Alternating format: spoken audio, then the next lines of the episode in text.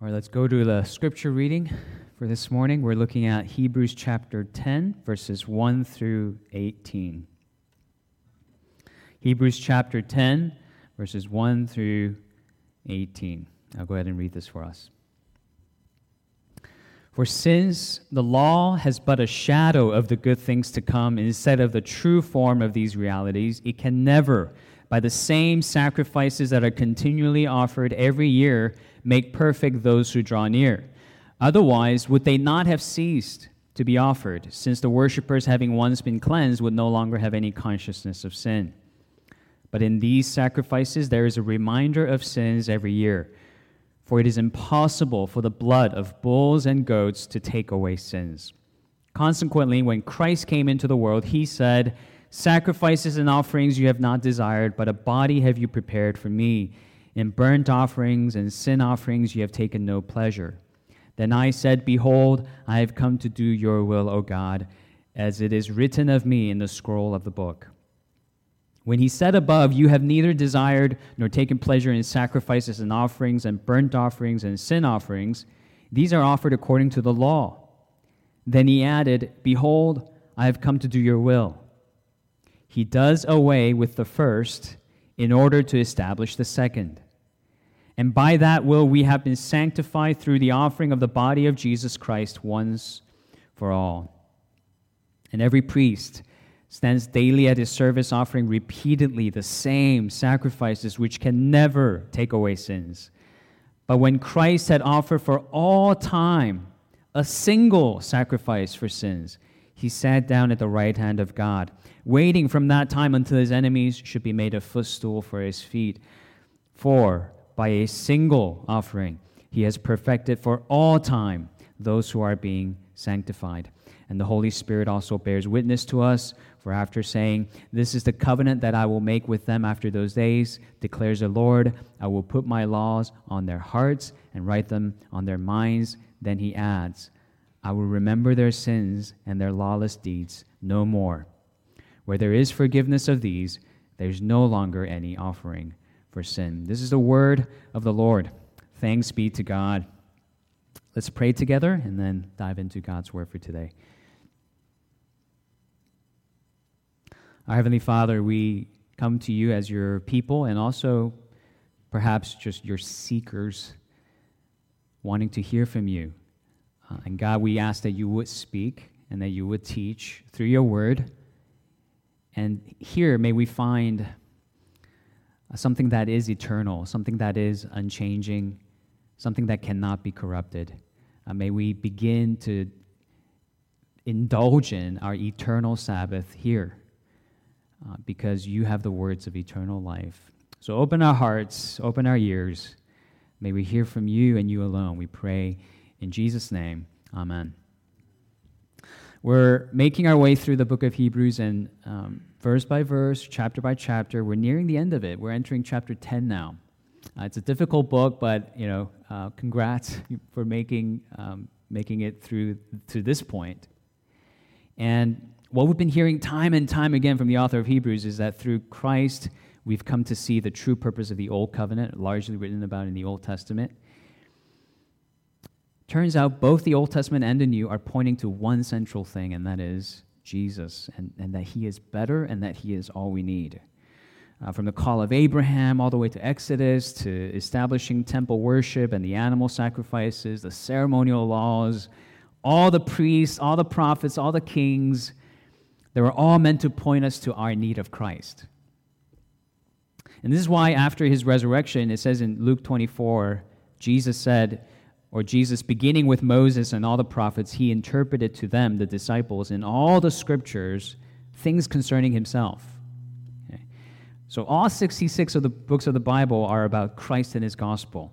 It's all about Jesus. Jesus is the better Adam, he's the better prophet, he's the better king, he's the better priest, he's the better temple, he's the better curtain in the temple, he's the better lamb, he's the better Sabbath rest for God's people who will enter into the better promised land, the eternal one. That's what the past nine chapters of Hebrews have been about. And today's passage, it kind of brings all of that to a very grand summary a summary conclusion of a sort. And then what's going to come after this is more practical matters and how we live this out as a church, whether you are Jewish Christian living during this time when this was written or a Christian today living in America. For now, the author is giving us a, a grand, sweeping summary of what's, what he's been teaching the, the Jewish Christians. So I have three big words I want to throw at you um, as a way of outlining today's you know, massive passage. And hopefully that will help you, um, I mean, for one, understand the author's purpose here, and, and second, help you remember these points as you meditate on it throughout the rest of the week. So here are the three things that we're going to be considering uh, an impossibility, a singularity, and a liberty. Okay? Impossibility, singularity, liberty. All right, here we go. Uh, point number one impossibility. Uh, look at verse 1 again. For since the law has but a shadow of the good things to come instead of the true form of these realities, it can never, by the same sacrifices that are continually offered every year, make perfect those who draw near. Right, here's the author saying again that the relationship between the old covenant and the new, or the, or the law, the Torah, and the gospel of Christ, is one being a shadow, the other being the true form or as I've been saying, one's a brochure and the other is the actual destination. And to be more specific, according to the author, the Old Covenant is a shadow because it's a system of worship that requires the same sacrifices to be offered year after year, repeatedly, which the apostle says it can never take away sins. Never make perfect those who draw near. Right? Never. That's the impossibility. Okay? Verse 2 uh, drives this home even more. Otherwise, would they not have ceased to be offered since the worshippers, having once been cleansed, would no longer have any consciousness of sins? Right? So his logic here is if the repeated continual sacrifices could have taken away our sins, wouldn't they have stopped at some point? He's raising this rhetorical question, which means what? Logically speaking, the fact that these sacrifices had to be continued by everyone at all times means they never took away sins. It's impossible for them to take away sins. In fact, he says in verse 3 in these sacrifices, there's actually a reminder of sins. Okay, the temple worship uh, temple worship consisting of animal sacrifices, burnt offerings, not only did they not remove people's sins from them, it reminded them of their sins. It reminded them of their weakness, reminded them of this repetitiveness. And so, he states it very plainly in verse 4 it is impossible for the blood of bulls and goats to take away sins. Okay? That's the point of the repetition its weakness. Not its sufficiency, but its weakness. Now, think about the implication of that. This means even if you were to repeat the system of worship and keep this law, perform this temple worship in the Old Covenant for a billion years, right, and offer a billion animal sacrifices, it will not remove one ounce of sin from you, not one. Okay? That's what the apostle's trying to tell the Jewish Christians. And no doubt that would have been a very radical thing to hear. He's trying to tell them, you and I need a better sacrifice. We need a better covenant, which God provides, which the prophet Jeremiah talks about at the end of this passage, and that he quotes again for the second time in this, in this letter. Look to the new covenant, the new covenant, not the old, where we have Christ as our priest, Christ as our sacrifice, and Christ even as our temple the curtain torn in two. If you recall, it says is in Hebrews 9:11, when Christ appeared as a high priest of the good things that have come, it says he entered through the greater and more perfect tent, referring to his body, something not made with human hands, and it's something not even of this creation, meaning there's nothing in all of creation that can remove our sins from us ever. And the author, the apostle, is trying to free the Jewish Christians from this notion that their, their freedom from their sin depends on their performance and their, their level of sacrifice. And this is liberating not only to them, but to us. You have to think about how liberating this is to us. we can stop, you can stop doing whatever it is that you've been doing, thinking that's what's going to atone for your sins. That heavy task of making yourself right with God, you can give up now. Right? Spend your energy on something else. Stop wasting your time trying to draw yourself nearer to God by your works and your sacrifices. It's meaningless. It's got to be the Son of God become flesh offered up as our sacrifice on our behalf. That's what it's going to take for any of us to stand before the holiness of God. Stand before Him in such a way that won't get us snuffed out like a candle. When we stand before God and His holiness. And, and this is the part that tends to get some people like, you know, why can't, why can't we just stand before God as we are? you can, like, I can just stand before you, right? And you're okay with that. Why is God less tolerant than you? Isn't he supposed to be loving and accepting? Why, why do you have to have this special qualification? You see, all of that really stems from a very, very false assumption that God is more or less like you and me. That God is more or less like you and me. And nothing can be further from the truth. Just a, just a couple of days ago, and, and, I, and I think this might illustrate something like this. Um, NASA released a video made from the Hubble telescope uh, of this time lapse video of a supernova. It's this massive, massive explosion that happens some 70 million light years away.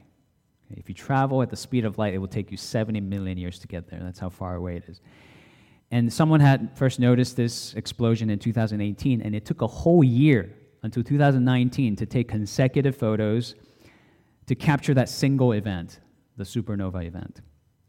It's a huge project. Now, what's interesting is from the video made from the Hubble telescope, the explosion looks like a little flicker of light on the, on the screen. And you can watch this on, on YouTube. But here's what's really amazing about that the star that exploded was so massive that the brightness of the explosion is estimated to equal the brightness of, guess how many suns? Five billion suns. Five billion suns. That's how bright the explosion was. And, and the immediate thought I had as I read that, first I had to do a double take because I thought I read it wrong. The immediate thought I had after that was, I am so glad that this event happened 70 million light years away from me. I was nowhere near that thing. Because if I was, I would be snuffed out without a trace. And here's and yet here's the thing. That supernova is literally literally just a flicker of light to God. He created that star and trillions of other stars by the word of his mouth that supernova is but a speck in the overall canvas of his creation. And so the point emerges, right? If you cannot even stand before what to God is a mere flicker of light, what makes you think that you can personally stand before God Himself and not be snuffed out like a candle? What makes you think you can draw near to the brightness of God's holiness and His majesty when you cannot even stand before the brightness of five billion suns, which to God is just a flicker. It's not at all an accurate perception of who God is, his grandness, his transcendence, and his majesty, to think that you can somehow just hang around God just as you are. It's impossible. It's impossible. But see, the good news is it is possible with Christ. If He covers you, if He represents you, if His blood cleanses you, you are united with Him by faith, and you can literally stand before the throne of the Almighty and say, Father, I'm here. I'm home. Let me sit at your table. Let me eat with you. Let me dwell with you. With Christ, that's possible. Because Christ is better in every way. He's, be- he's the better priest, the better sacrifice, the better temple, the better tent of meeting. What's impossible for us becomes possible with Christ. That leads us to the second point, and, and it's related. It's concerning the singularity of Christ. It's got to be Him. He is singular. The payment for your sins and mine must be made by the Son of God and nothing else. Uh, it says in verse 5, consequently, meaning this is why, this is a reason Christ came into the world. Right? He came down because there was no other possibility for our salvation. When he came, he came with this message Sacrifices and offerings you have not desired, but a body have you prepared for me. In burnt offerings and sin offerings you have taken no pleasure. Um, what's really interesting about this is the apostle is quoting Psalm 40. So it turns out Psalm 40 is ultimately about King Jesus, not King David. And, and so this is again why it's important for us to interpret the Bible in a Christ centered way, or, or we tend to miss the point of the Bible. The true message of Psalm 40 is that in light of Christ, God is saying, I don't desire your sacrifices and your offerings, but I've prepared a body for you a singular body. That's verse 5. And then verse 6 again, God takes no pleasure in burnt offerings and sin offerings. Right? Repeats that again. I don't desire offerings. I don't take pleasure in your offerings. Right? The point here is so simple, to, to simplistic sounding to, to reiterate, but since he reiterates, I feel like we need to reiterate it. If God is not pleased by something, should you A, keep doing it, or B, not keep on doing it? Boys and girls, it's B, right? But that's the, that's the simplistic point that the author is, is making here. Stop continuing on with what God doesn't take pleasure in. And then verse 7 Then I said, Behold, I have come to do your will, O God, as it is written of me in the scroll of the book. Now, this is again Christ being represented here as the one whom all, all the Bible, the scroll of the book, is written about. And then verse 8, when he said above, and that's again Jesus, you have neither desired nor taken pleasure in sacrifices and offerings and burnt offerings and sin offerings. These are offered according to the law, meaning this is all lawfully done by the people of God, all throughout the Old Covenant.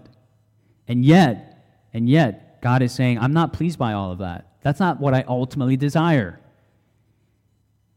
So, on the one hand, you have the Father saying, What I really want is not your sacrifices and offerings. And on the other hand, you have the Son, sort of as a reply in conversation with, with the Father, saying, Yes, Father, so I'm going to do your will. I'm going to do something that actually pleases you. I have come to do your will. I'm going to accomplish what these people have failed to accomplish on their behalf. And that's what he's come to do, to fulfill the law for us to fulfill the law for those who could not fulfill the law on their own. This is just reiterating the fact that salvation is impossible with man, only possible with God. God is able to do it, we're not. We're not able to help ourselves or save ourselves, and so God comes to save those who cannot save themselves, help those who cannot help themselves. And so, verse 10, we see what the Son has come to do, how he fulfills the prophecy in Psalm 40 it says that we, that is the people of God, will have been sanctified through the offering of the body, singular body of Jesus Christ once for all.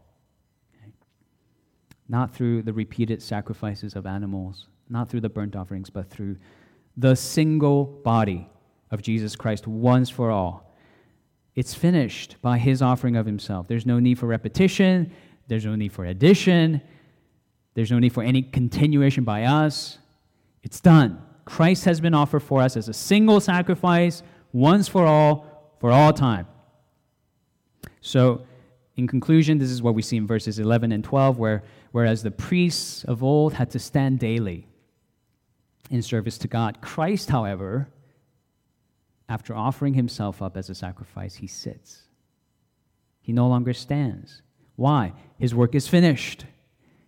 It's a single sacrifice for all time. And not only does he sit, he basically runs the priests out of their job. Because now the shadow can pass away since the real thing, the truer thing, and the better thing has come. Hebrews 8:13, the old has become obsolete and are ready to pass away. If you have Christ, his single sacrifice for all time, you have everything you need to draw near to God. But if you insist on repeating the old form of worship, of animal sacrifices and burnt offerings, you're insisting on remaining standing when Christ has already been seated, and you're insisting on doing the work and never really get finished. The work that can never take away your sins. The work that doesn't, that doesn't ultimately please God. What pleases God is not for you and me to get busy with our offerings and our sacrifices. What pleases God is for you to believe in the Son who is better than anything and everything that we can ever offer up to God. That He is singular. To believe that, that's what pleases the Father, and that's the way to the Father. And the immediate application of this for the Jewish Christians was, at least you know, in verse 9, to do away with the first. Because the second has been established. To do away with the first. He doesn't even say, okay, keep the first as long as it's commemorating the second. No, do away with the first. The first is ready to vanish away because the second has come. If you want to draw near to God, you must draw near through Christ alone. Nothing else. Right? Did you notice that, that all you need, all I need, in order for us to be acceptable before God, to be able to stand before the holiness of God, to be able to just be here and worship Him in a way that's acceptable to Him, is through Christ alone? All you need, in a sense, is nothing. All you need is to realize that you have nothing you can actually bring of your own. And realize in that the freedom of hearing Christ say, I have everything you need. So you can stand before God. And think about what Jesus said when he said, I've come to call those who are sick, not those who are well. I've come to call those who are sinful and not those who are righteous. What does he mean? Think about what that means. The the, the empty handed you, the, the sin riddled version of you, the, the broken-hearted version of you. That's the one I want. That's what he's saying. Not the one that you're trying to piece together and, and make it look all right. Right? The, the one that you're trying to piece together and look a bit more Christian and mature and, and holy and right. Not that version of you, the, the one that you're too ashamed to reveal to, to the public. That's the one that, that's the one I want because that's the real you. That's the real you. Nothing in this world tells you that. Everything in the world says cover it up, embellish it, put some makeup on that, right? Cover that up with your resume. Jesus is singular in this sense. He's the one who wants the truest form of who you are.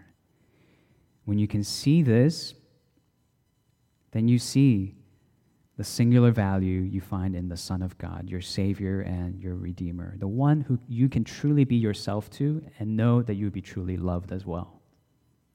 You don't have to hide anything from Him. He is singular.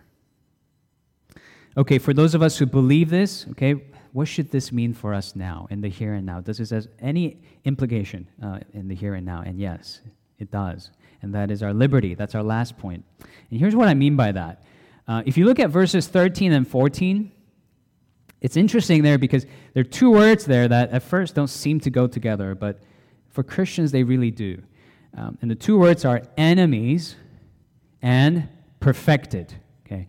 Now, they don't really go together, and, and I say that because enemies implies we still have this battle ahead of us. That, that's, it's not quite done, it's not quite finished, right? And yet the word perfected means what? The battle is done, it's won, it's over. So, which is it? Do we have a battle ahead of us that we have to fight, or is the battle already won? And the answer is yes. Yes to both. What verse 13 tells us is we're waiting now for the day when all the enemies of God will be utterly defeated, but for now, we're living in this in between, what's also known as the already and not yet phase, where the enemies of God are still around. Sin still exists, and we're still influenced by these things. If you, if you have a hard time believing that spiritual enemies exist and that evil is, is lurking around the world, just turn on the news. turn on the news for a little while and then turn it back off for your, for your mental health and emotional health. evil is around us. Right? So, so we're taught to pray in the Lord's Prayer, deliver us from evil, or in the Greek, the evil one. Deliver us from the evil one. Because the evil one still tempts God's people, causes them to lose their joy, causes them to forget their identity, lose their peace in God, forget about his salvation. There are things that the enemies of God can still do to influence us.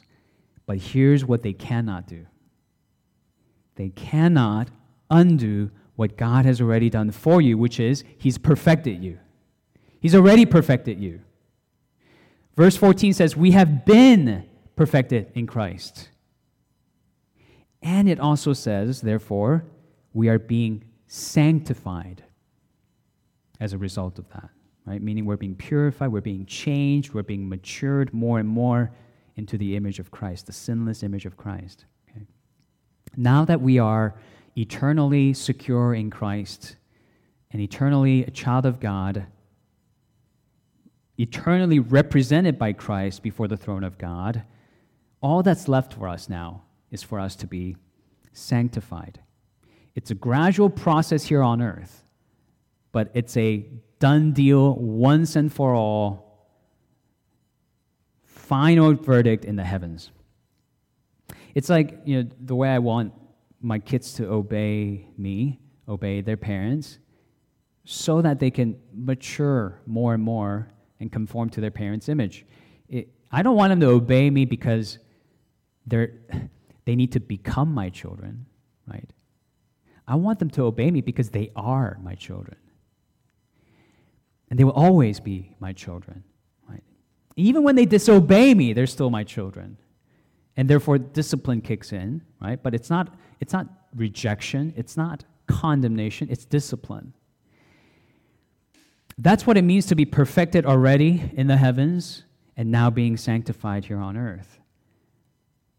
There is a battle that's already won, and, and therefore that empowers you to fight the battle here on earth. And this is where our liberty is found it's the freedom to obey God without the fear of ever being rejected ever being condemned, ever being cast out by Him. God will never unadopt a child. God will never unchoose one of His people.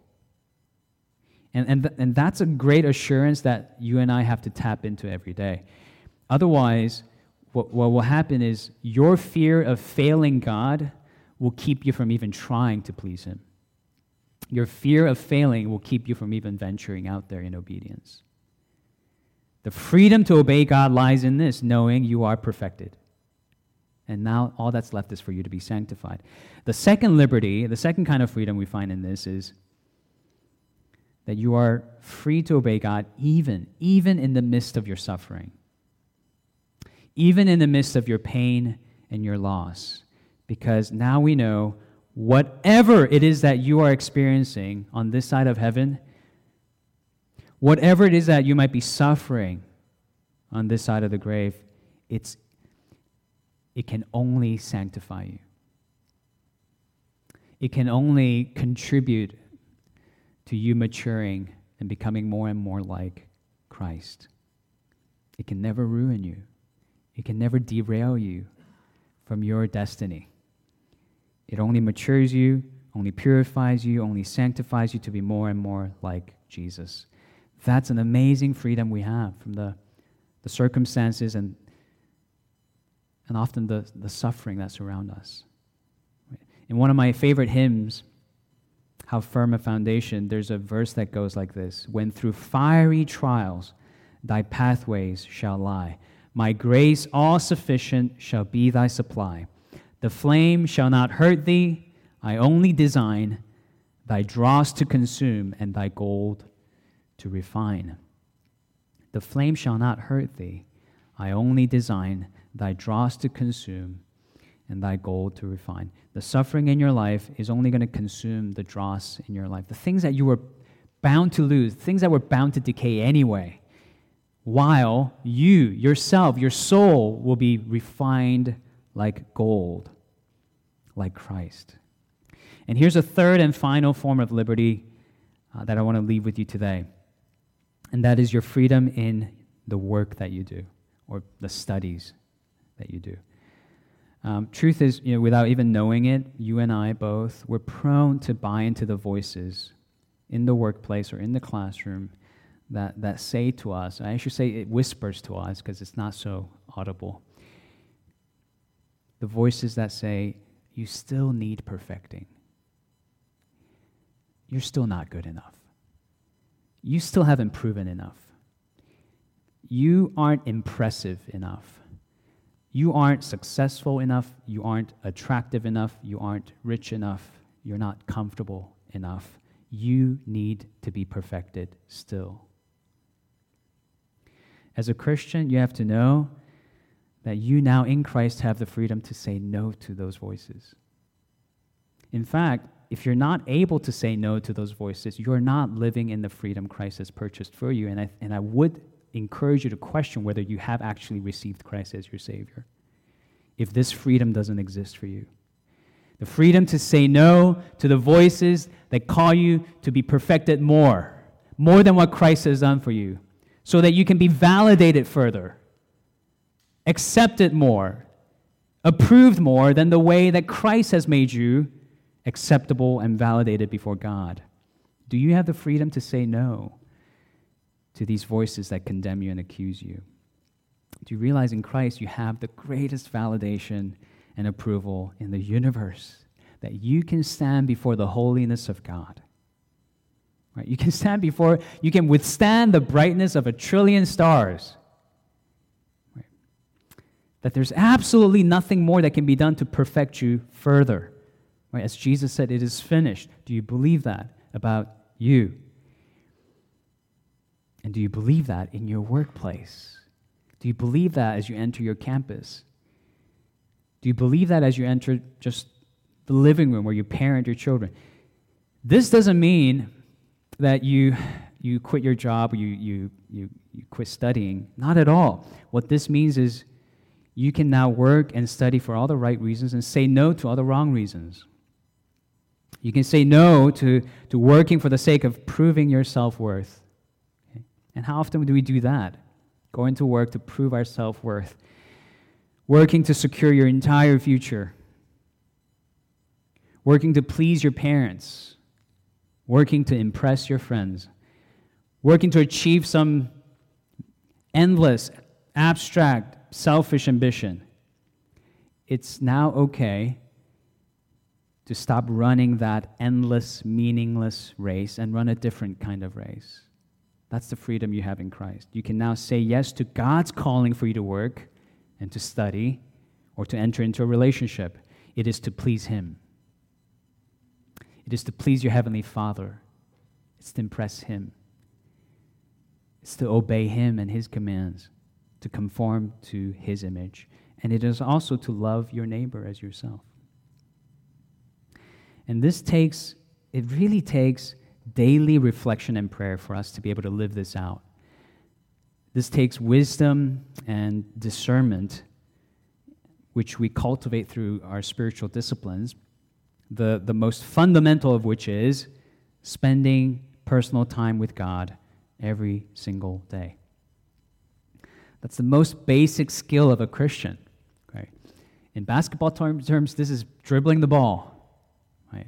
Being able to stand there and dribble the ball. For a Christian, their most fundamental skill is to spend daily time with God in His Word and in prayer. That's breathing in and breathing out.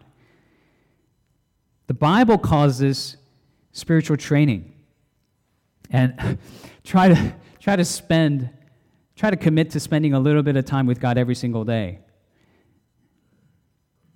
Make that your goal and just see how challenging that is. Right? It's going to feel like work, it's going to take work. Right? You will feel the burn, you will feel the weight of that.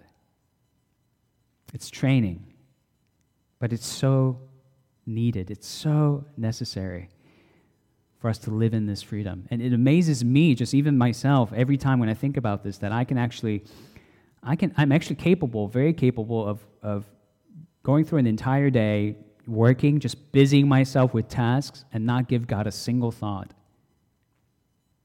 Which proves to me what? What does that prove to you when you can do that? You can just work and work and work, study, study, study, and not give God a single thought. What does that prove to you? It proves you're not working for God proves you're not studying for Him. Not if it's making you forget Him, right? I've completely severed my work from God. I can say, I can say I, I want to work for the glory of God. I want to live for the glory of God. I want to study for the glory You can say that all you want, but that can't be true if your work is what distances you from Him. And it's certainly not true if your work is causing you to disobey Him disobey his fourth commandment to take Sabbath rest, disobey the tenth commandment to not covet other people's accomplishments. If we're serious about working for the glory of God and not just throw that around like a Christian phrase that's meaningless, you have to go to God's Word every day, rediscover the purpose of your life and your work. It's during that time of meditation and prayer that you realize that your hearts might be misaligned with God's heart, that your identity has been misplaced, that you've, been, you've forgotten that you've already been perfected. And so we, we regroup, we regather ourselves and focus back on who we are in Christ. Right? That's repentance and that's rejoicing in the gospel. And then we're ready to live out our day in a purposeful way to please and obey our Heavenly Father, to live according to and not contrary to His commands. If you want to be serious about this, you have to be serious about your spiritual discipline. If you're serious about working or studying for the glory of God or entering into a friendship or relationship for the glory of God, you have to understand it takes discipline. It takes training in godliness to do that. It takes discipline to please God in all that we do. It takes discipline to mature as children of God. And this is not because we are trying to become what we're not. This is because this is what we are in Christ, once and for all. We are, you are, I am children of God. Let's practice that eternal identity now with a little, with a little training. Start with just the practice of going to God's Word and praying to Him every single day, cultivating that, developing that habit of spiritual worship every single day. Let's pray. Heavenly Father, um, thank you for the reminder of who we are, and we ask that you would help us uh, remember who we are. Um, it's okay for the people in the world to struggle with who they are and live as though they have not been perfected and living as though they must obey whatever the world demands from them in order to perfect themselves. But we are not like that. We have been perfected in Christ. So, would you help us to live differently? Would you help us to live with this freedom we have in the gospel? Help us to work and study like we actually have this freedom to not please the world, but to please you and you alone. Spirit, would you help us to, to taste this freedom as we go to your, your word every single day? Um, and, and go to God not as though we're unforgiven, but as though we are because Christ has paid it all. And his faithfulness to us will, will never end. Father, help us remember your promise to sanctify us. Uh, no matter what we're going through right now, help us to remember your promise to sanctify us, your promise to make us more and more like your Son, so that we can say at the end of it all, it is still well with our souls, and our faith is still in you, and you are still good. You are still God. Help us in these things, we pray, in the name of your Son. Amen.